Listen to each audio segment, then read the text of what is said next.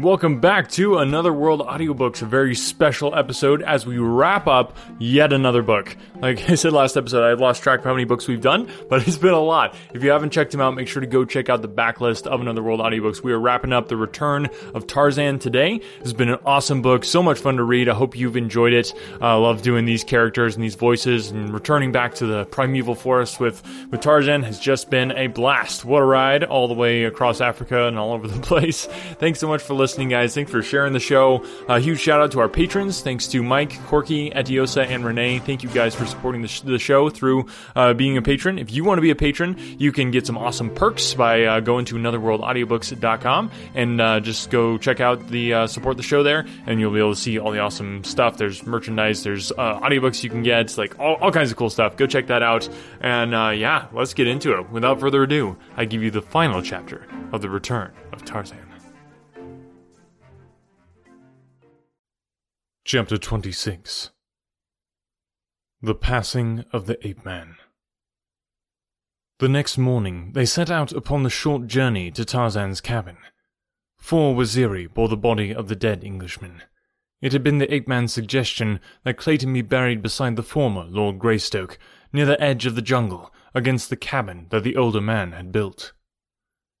Jane Porter was glad that it was to be so, and in her heart of hearts she wondered at the marvellous fineness of character of this wondrous man, who, though raised by brutes and among brutes, had the true chivalry and tenderness which only associates with the refinements of the highest civilization. They had proceeded some three miles of the five that had separated them from Tarzan's own beach when the Waziri who were ahead stopped suddenly, pointing in amazement at a strange figure approaching them along the beach. It was a man with a shiny silk hat who walked slowly with bent head and hands clasped behind him underneath the tails of his long black coat. At sight of him, Jane Porter uttered a little cry of surprise and joy and ran quickly ahead to meet him. At the sound of her voice, the old man looked up, and when he saw who it was confronting him, he too cried out in relief and happiness. As Professor Archimedes Q. Porter folded his daughter in his arms, tears streamed down his seamed old face, and it was several minutes before he could control himself sufficiently to speak. When a moment later he recognized Tarzan, it was with difficulty that they could convince him that his sorrow had not unbalanced his mind. For, with the other members of the party, he had been so thoroughly convinced that the ape man was dead, it was a problem to reconcile the conviction with the very lifelike appearance of Jane's forest god. The old man was deeply touched at the news of Clayton's death. I cannot understand it, he said. Monsieur Thuran assured us that Clayton passed away many days ago. Thuran is with you? asked Tarzan. Yes, he but recently found us and led us to your cabin. We were camped but a short distance north of it. Bless me, but he will be delighted to see you both.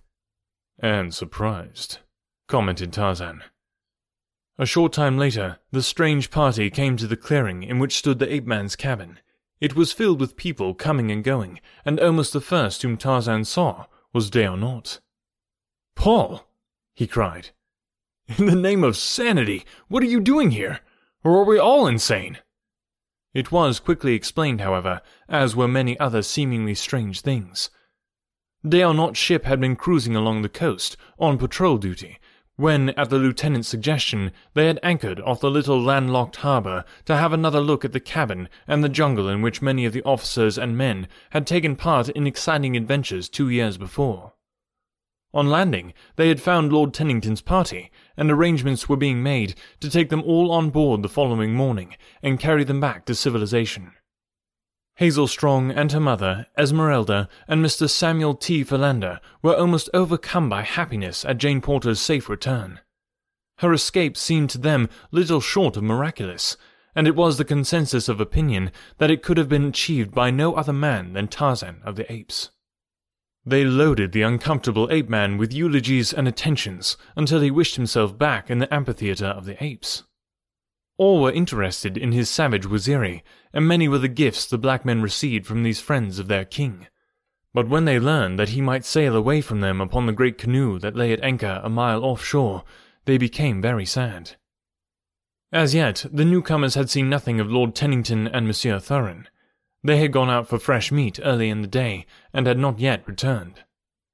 How surprised this man, whose name you say is Rokoff, will be to see you, said Jane Porter to Tarzan. His surprise will be short-lived, replied the ape-man grimly, and there was that in his tone that made her look up into his face in alarm. What she read there evidently confirmed her fears, for she put her hand upon his arm and pleaded with him to leave the Russian to the laws of France.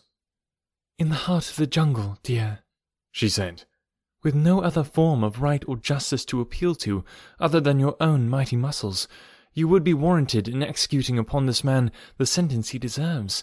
But with the strong arm of a civilized government at your disposal, it would be murder to kill him now. Even your friends would have to submit to your arrest, or if you resisted, it would plunge us all into misery and unhappiness again.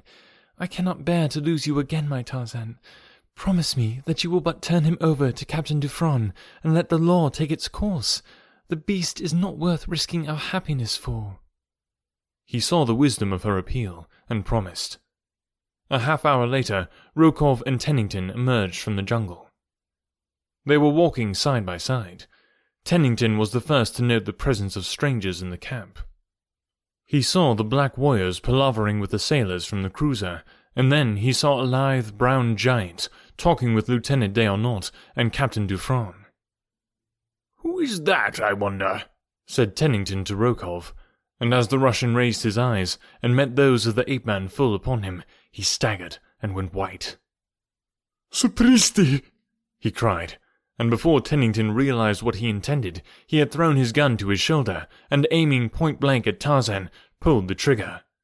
But the Englishman was close to him, so close that his hand reached the leveled barrel a fraction of a second before the hammer fell upon the cartridge, and the bullet that was intended for Tarzan's heart whirred harmlessly above his head. Before the Russian could fire again, the ape-man was upon him and had wrested the firearm from his grasp. Captain Dufranne, Lieutenant d'Arnot, and a dozen sailors had rushed up at the sound of the shot, and now Tarzan turned the Russian over to them without a word. He had explained the matter to the French commander before Rokoff arrived, and the officer gave immediate orders to place the Russian in irons and confine him on board the cruiser. Just before the guard escorted the prisoner into the small boat that was to transport him to his temporary prison, Tarzan asked permission to search him, and, to his delight, found the stolen papers concealed upon his person. The shot had brought Jane Porter and the others from the cabin, and a moment after the excitement had died down, she greeted the surprised Lord Tennington. Tarzan joined them after he had taken the papers from Rokoff, and as he approached, Jane Porter introduced him to Tennington. John Clayton, Lord Greystoke, my lord, she said. The Englishman looked his astonishment, in spite of his most Herculean efforts to appear courteous, and it required many repetitions of the strange story of the ape-man as told by himself, Jane Porter, and Lieutenant d'Arnot to convince Lord Tennington that they were not all quite mad. At sunset, they buried William Cecil Clayton beside the jungle graves of his uncle and his aunt, the former Lord and Lady Greystoke. And it was at Tarzan's request that three volleys were fired over the last resting place of a brave man who met his death bravely.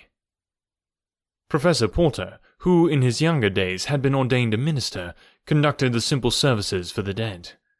About the grave, with bowed heads, stood as strange a company of mourners as the sun ever looked down upon. There were French officers and sailors, two English lords, Americans, and a score of savage African braves. Following the funeral, Tarzan asked Captain Dufranne to delay the sailing of the cruiser a couple of days, while he went inland a few miles to fetch his belongings, and the officer gladly granted the favor. Late the next afternoon, Tarzan and his Waziri returned with the first load of belongings, and when the party saw the ancient ingots of virgin gold, they swarmed upon the ape-man with a thousand questions. But he was smilingly obdurate to their appeals. He declined to give them the slightest clue as to the source of his immense treasure. There are a thousand that I left behind, he explained, for every one that I brought away, and when these are spent, I may wish to return for more. The next day, he returned to camp with a balance of his ingots, and when they were stored on board the cruiser, Captain Dufranne said he felt like the commander of an old-time Spanish galleon returning from the treasure cities of the Aztecs. I don't know what minute my crew will cut my throat and take over the ship, he added. The next morning, as they were preparing to embark upon the cruiser, Tarzan ventured a suggestion to Jane Porter. Wild beasts are supposed to be devoid of sentiment, he said. But nevertheless, I should like to be married in the cabin where I was born, beside the graves of my mother and my father, and surrounded by the savage jungle that always has been my home. Would it be quite regular, dear? She asked. For if it would, I know of no other place in which I should rather be married to my forest god than beneath the shade of his primeval forest. And when they spoke of it to the others, they were assured that it would be quite regular, and a most splendid termination of a remarkable romance. So the entire party assembled within the little cabin and about the door to witness the second ceremony that Professor Porter was to solemnize within three days. D'Arnot was to be the best man, and Hazel Strong bridesmaid, until Tennington upset all the arrangements by another of his marvelous ideas.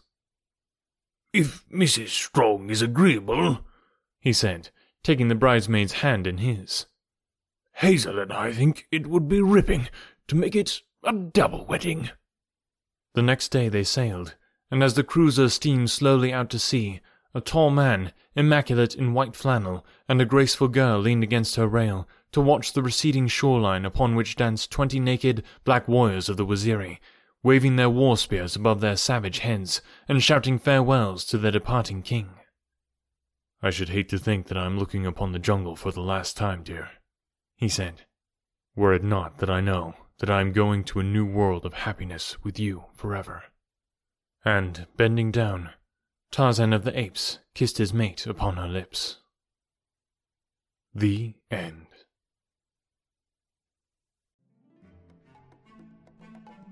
Ah, what a happy ending.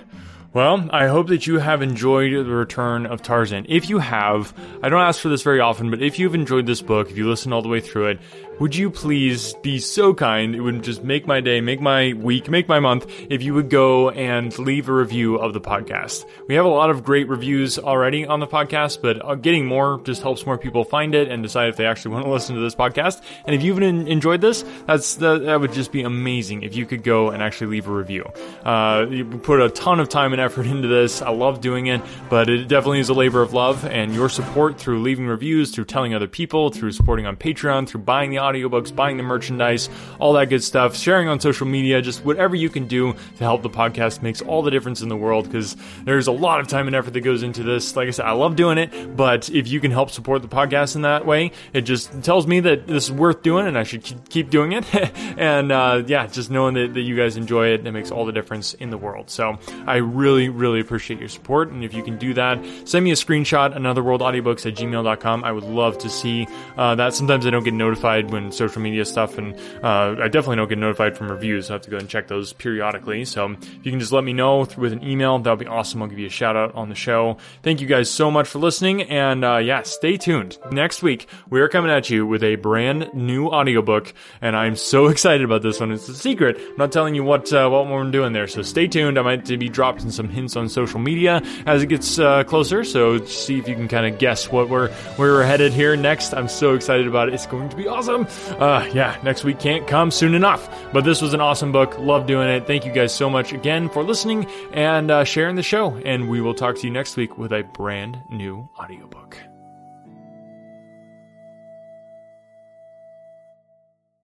When you need mealtime inspiration, it's worth shopping Kroger, where you'll find over 30,000 mouthwatering choices that excite your inner foodie. And no matter what tasty choice you make, you'll enjoy our everyday low prices, plus extra ways to save, like digital coupons worth over $600 each week. You can also save up to $1 off per gallon at the pump with fuel points. More savings and more inspiring flavors make shopping Kroger worth it every time. Kroger, fresh for everyone. Fuel restrictions apply.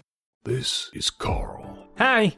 Carl needs a website for his business. I sell the world's finest flavored toothpicks. But sadly for Carl, he doesn't know all the techie, complicated website stuff, so he's just out of luck, and his business is doomed to fail in this digital age of. Um, actually, I got my website set up super fast and easy with Invicta.services. You What? Yeah, it was super easy. I just picked the style I liked, made a few quick, simple customizations, and bam, awesome website where I can sell my flavored toothpicks. Well, that's, well, Amazing. I was going to say probably expensive. Actually, getting a website with Invicta starts at only $24 per month. $24 per month. That's less than what I spend on vocal creams per month. It's awesome. It gets you website hosting, a beautiful, professionally designed, customizable template, ongoing site maintenance, regular WordPress plugin, and template updates. I don't say this often, but wow. I know, right? Invicta.services, the simple, affordable way to get a beautiful, professional website for your business. Just go to Invicta.services to launch your website today. That's Invicta, I N V I C T A dot services.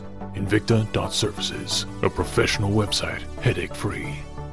And just for Another World Audiobooks listeners, go to invicta.services and then enter the code Another World to get your first month free. That's right, go to invicta.services and enter Another World as your coupon code to get an entire month free and get started with your professional website at invicta.services.